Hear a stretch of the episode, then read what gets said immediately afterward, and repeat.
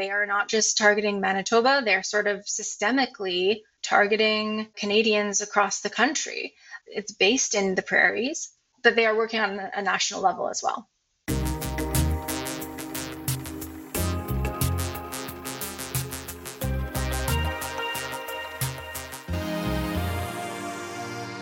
Hey everyone, Stephen Magusiak here, and this is Sources by Press Progress. We are a proud member of the Harbinger Media Network. This episode's all about the Manitoba election.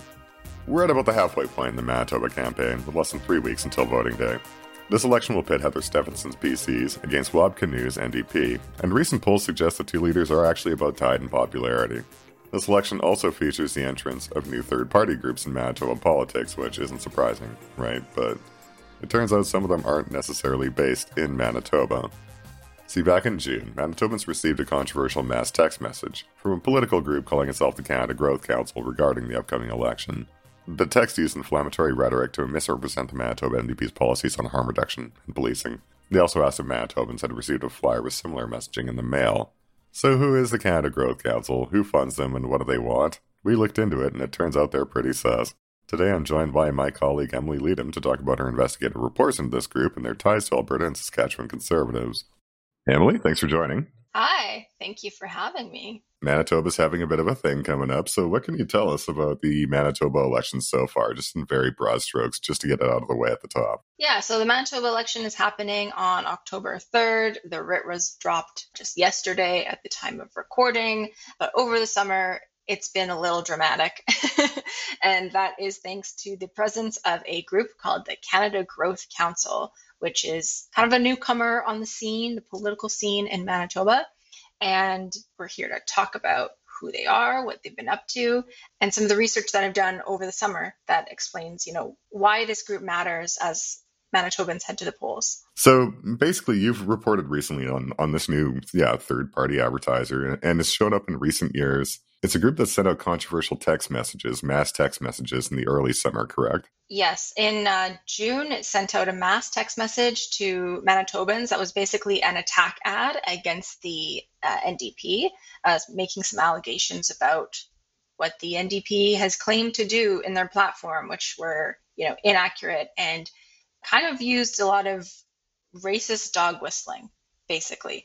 So that kind of upset a lot of people, but it also really shaped the way that the election, you know, pre-campaign period has happened so far, and it, it sort of forced the NDP to create a response as well, because the PCs have also been kind of pushing this narrative that was very similar to what the Canada Growth Council's ads were saying as well. So that set up a bunch of red flags. And it turns out this group has a lot of connections to out of province conservatives as well, is my understanding. So, what is the Canada Growth Council and why should Manitobans care? Yeah, so here's what you need to know the Canada Growth Council is a right wing, pro business, third party advertiser founded in 2019. It has described itself as a quote, group of motivated individuals that are simply fed up with anti growth propaganda, foreign funded activist groups and the absence of strong voices that advocate on the behalf of free enterprise and prosperity in Canada. So, the Canada Growth Council is founded by people who previously worked for the right wing Saskatchewan Party, and it has been funded by business owners, oil and gas executives, and members of a far right religious group, according to Elections Canada records. So in 2019, the Canada Growth Council ran attack ads against Liberal candidates across Canada and in Manitoba during the 2019 federal election this included Facebook ads, front page newspaper ads, and billboards. So they've been at this for a while. This is just the first time that they've shown up not specifically targeting Manitobans because they did specifically target Manitobans in the 2019 federal election. There are a lot of Facebook ads that are specifically targeted at Manitoba. But in 2023, the Canada Growth Council launched a campaign called Manitoba Watch. So it's all about Manitoba, all about the upcoming provincial election in October. This is like clearly not a Manitoba group. Like we saw them targeting federal liberals specifically just all across Western Canada. It seems to be just like a movement of Western conservatives, more or less. Is that accurate, do you think? Well, that's how it was founded basically but that's the concerning part is while we do have records of who's been involved in the canada growth council and who's funded them in 2019 for example, we don't know who's funding the current Manitoba Watch campaign, and we won't until after the election because that's when third party advertisers can disclose who contributed to the campaign. So it is really concerning because they can spend all of this money doing these attack ads and we don't fully know like who's behind them. Um, but it's really important to note that these attack ads used a lot of the similar messaging as the 2019 federal election because the 2019 federal election was all about attacking Trudeau and Manitoba Watch campaign has been comparing the NDP leader Wab Kinew to Justin Trudeau. And significantly, it made baseless claims that the Manitoba NDP would defund the police. And they also brought up Wab Kinew's past criminal record from over 15 years ago. So these ads are using the same, frankly, racist messaging that Manitoba PCs have used since Kinew became leader in 2017. They're portraying him as this violent Indigenous person opposed to law and order. And after these Canada Growth Council ads ran and were texted to Manitobans, the PCs announced millions of dollars in new funding for the police. So it really drew up a lot of questions like, were they working together? Why do their messages seem to be so in sync? I was going to get you to describe their agenda a little bit. Is it like a law and order kind of like talking point that they're mainly pushing right now? that was the message that was uh, texted to Manitobans was around, you know, defunding the police, kind of bringing up his criminal record. But they've also run ads about a number of different kind of right wing issues. So they kind of ran the gamut, but that was the main one. Do they appear to be campaigning currently for the uh, election? Have we seen signs that they're starting to mobilize again? Well, we haven't seen any activity from them since June because there are a bunch of news articles that came out criticizing those attack ads. So we haven't seen much from them, but nevertheless, they have impacted the election narrative in a significant way. It allowed the PCs to basically shape the narrative for the upcoming election. And it forced the NDP to respond. So, three weeks ago, the Manitoba NDP leader, Wab Kinew, gave a speech where he talked openly about his past, as he always has done. You know, in 2015, he wrote a memoir about his journey as an Indigenous man who has struggled with systemic racism, colonization and his work to heal and improve his life and be a community leader you know all these things that are actually his strengths and what so many people do appreciate about him and that have helped him develop leadership skills they're all portrayed as complete liabilities according to these attack ads coming from the PCs and the Canada Growth Council. So in this speech, he pushed back on that, but Importantly, Kinew delivered a quote, tough on crime message, saying the justice system actually helped him get his life back on track. He would not be defunding the police specifically. The speech was intended to shut down that false allegation and reset the narrative like, no, I'm not going to defund the police. I'm not going to be soft on crime. So the PCs will have to come up with some new material. And whatever your thoughts are on that speech and Kinew's position, which not everyone is happy with, but it seems to have worked in resetting the narrative. The PCs have moved on to other issues. Maybe the election will be about something else, but we may hear more from the Canada Growth Council now that the writ is dropped. But they have been quiet since June. Third party advertisers, I mean, just by nature will typically deny any kind of direct involvement with the political parties who they're basically doing messaging for, right? And this group actually does have some ties to Heather Stefanson's government. Can you talk a little bit about that? Yeah. So when the text messages first came out, you know, a lot of people were like, this looks exactly like what the PCs have been saying for the past however many years, right? It's the same messaging, like they're most likely working together. And the PCs were like, no, there's no connection. There's no connection. But there is a connection. There is a fairly significant connection, actually, between Heather Stefanson and the Canada Growth Council. So the Canada Growth Council was founded by Derek Robinson, a former top communication staffer under the former Saskatchewan Premier, Brad Wall. Robinson founded a communications firm called MASH Strategy, which worked on Stefanson's leadership campaign in 2021. So at the same time, he was still a director of the Canada Growth Council. And Robinson wasn't replaced as a director until a month before the Canada Growth Council started running attack ads in Manitoba. So we don't know Robinson's specific role in shaping those attack ads. We also don't know if MASH strategy is working for the PCs right now, but we do know that there's an established political connection between Robinson, and Heather Stefanson's team. I want to talk a little bit about the directors because I'm seeing some names here that, uh, yeah, again, more Saskatchewan ties. Who are some of the names who have been running in the past, currently or not? Yeah, so the current board of directors for the Canada Growth Council uh, is Dale Richardson, former director of digital communications for Saskatchewan Premier Scott Moe, Derek Coles, strategic communications for the Canadian Association of Petroleum Producers. That's the oil and gas lobby group. Interesting. Kyle Addison, chief operating officer of a Regina based company called Mitchell Developments. So that's kind of who's helming the ship right now. And they're getting a bunch of donations to run this campaign. That's what we don't know, but we do know who the current directors are.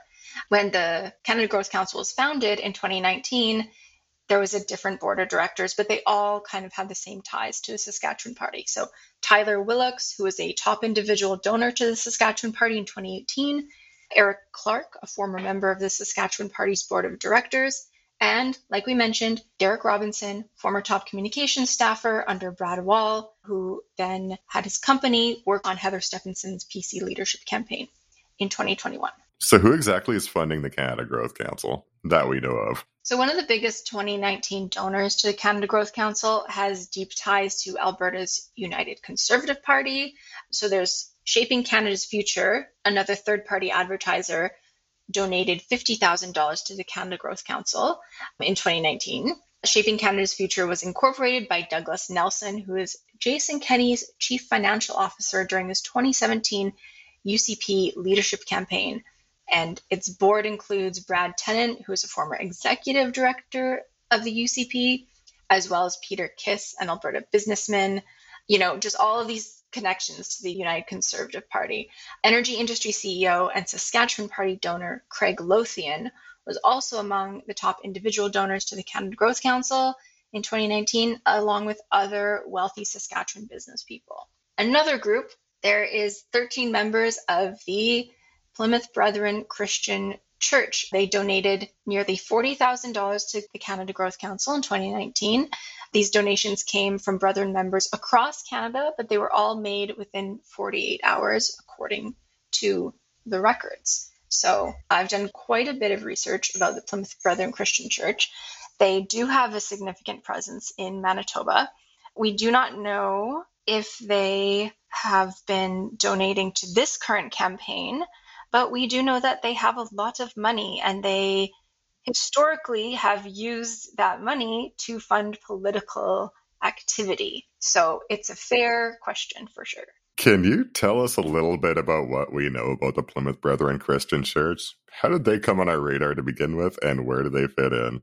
Yeah, so the Plymouth Brethren Christian Church keeps a low profile. They're not your average evangelical church, although they say that they are. So, the Plymouth Brethren Christian Church, also known as the quote, exclusive Brethren, is a religious sect with only about 50,000 members around the world, particularly in the UK, Australia, and New Zealand. In Canada, the Brethren are believed to have fewer than 10,000 members. City News and Winnipeg Free Press have done investigations into the group where ex members allege that the church separates members from their families if they fall out of favor with the church. So people who are ostracized say they've lost everything their families, their social supports, their financial security. And the last one is pretty key because business is a key element of the Plymouth Brethren Christian Church's member networks. Many members run small businesses around the world, which essentially form a global supply chain. So during the COVID 19 pandemic, many businesses run by Brethren members in Manitoba, Ontario, and around the world really have been able to obtain millions and even billions in COVID 19 emergency government contracts for personal protective equipment. In Manitoba, Brethren run businesses obtained over $12 million in COVID PPE contracts. So, Brethren members have a lot of money. They also have a lot of property and a history of funding third party advertising campaigns around the world, like in New Zealand. Ex members have told us that Brethren run businesses use the money generated by their businesses to fund the political activity, like we said before. Some of this other political activity in Canada includes the campaign against gay marriage in 2005. And just a few years ago, they tried to get LGBTQ content censored from tours of the Human Rights Museum in Winnipeg. They run their own private schools. They brought their students there and they requested that content be censored. So they're still very much active and they're still very much interested in some of the same ideas that they always have been. So basically, the Brethren, like the way I would describe them is there aren't that many of them in Canada. They are remarkably successful small business owners. The Plymouth Brethren Church denies political activity and just sort of disavows anything, just saying being like our, we don't control what our members do, but their members do seem to be pretty generous when it comes to donating to right wing political causes in Canada and across the Commonwealth, essentially. Is that more or less correct? Yeah, exactly. So the key thing is that the Brethren Church denies a lot of these allegations. They deny that they, you know, separate their family members. They deny that they coordinate any kind of political activity. They say if their members do anything political, it's their business, not ours, because we're just like a regular church and, you know, we don't control our members' political activity. But ex members say that is otherwise, that the activity is controlled specifically by the leader, Bruce Hales, who lives in Australia.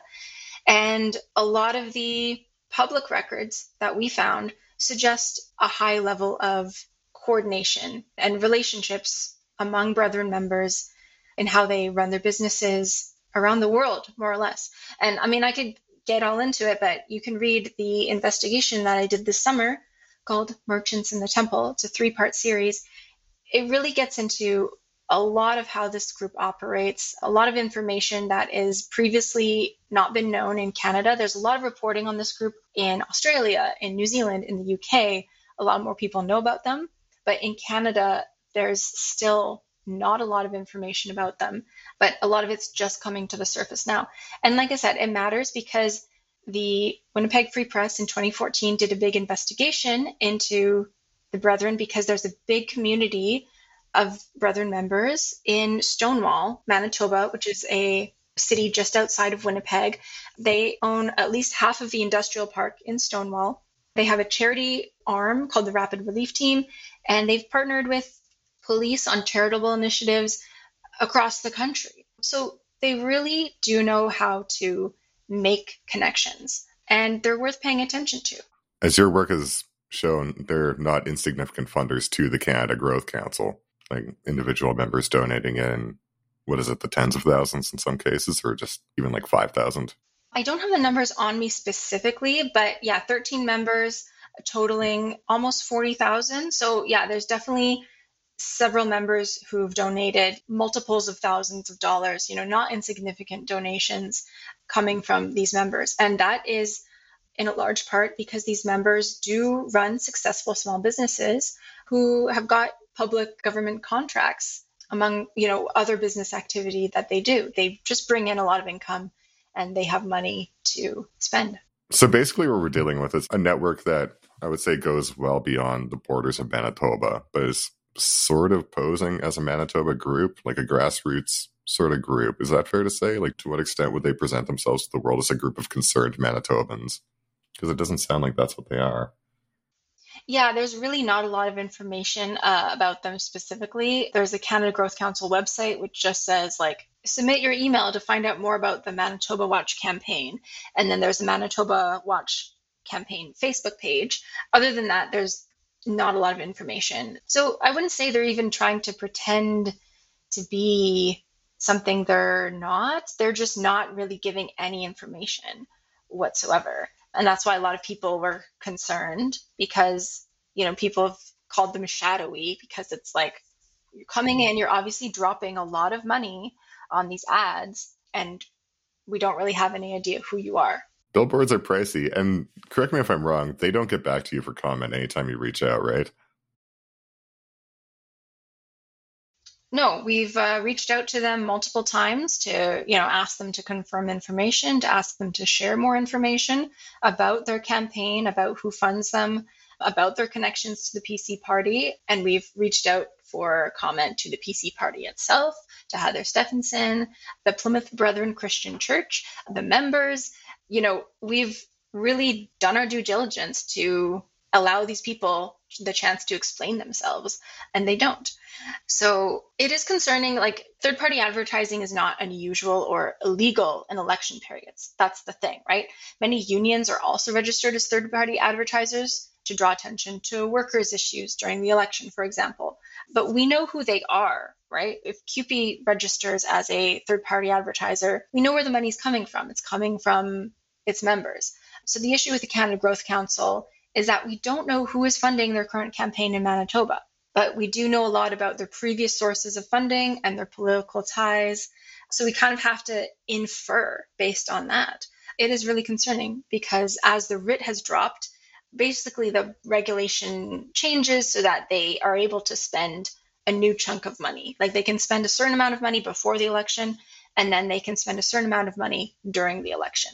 So we don't know if we'll see any more from them in the next month, basically.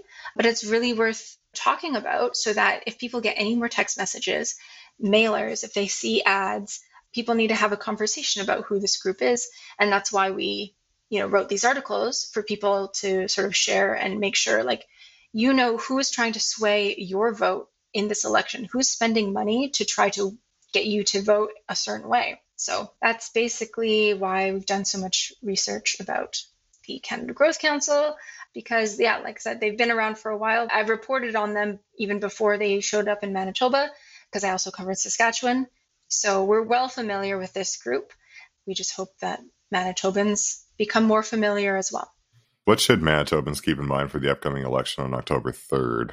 Like, what narratives are we going to be seeing coming from this group and other kind of conservative interests and third party advertisers? Like, what's going to come out of the woodwork that we should be ready for? Well, again, we don't know specifically what they have planned, but they've mirrored, you know, a lot of PC messaging.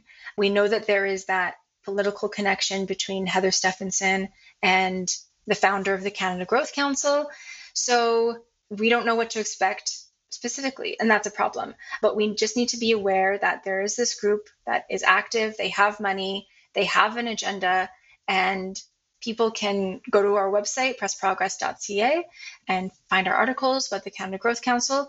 And you know, you can share them online or share them with friends and family members or coworkers if the subject comes up like, hey, I got another text message, or what's that big billboard about? We have that information. And just to reiterate, they have ties to both Jason Kenney's UCP in Alberta, as well as Brad Wall and Scott Moe from Saskatchewan. And their funding is pretty opaque. And Derek Robinson's, you know, communications firm, MASH Strategy, which worked on Heather Stefanson's um, PC leadership campaign, has also worked for Pierre Poilievre. So it goes all the way up. This network is kind of across Canada. So that's also concerning as well. They are not just targeting Manitoba, they're sort of systemically targeting Canadians across the country. It's based in the prairies, but they are working on a national level as well. They're part of a national level project, a highly coordinated one with ties to oil and gas, uh, religious groups, you name it.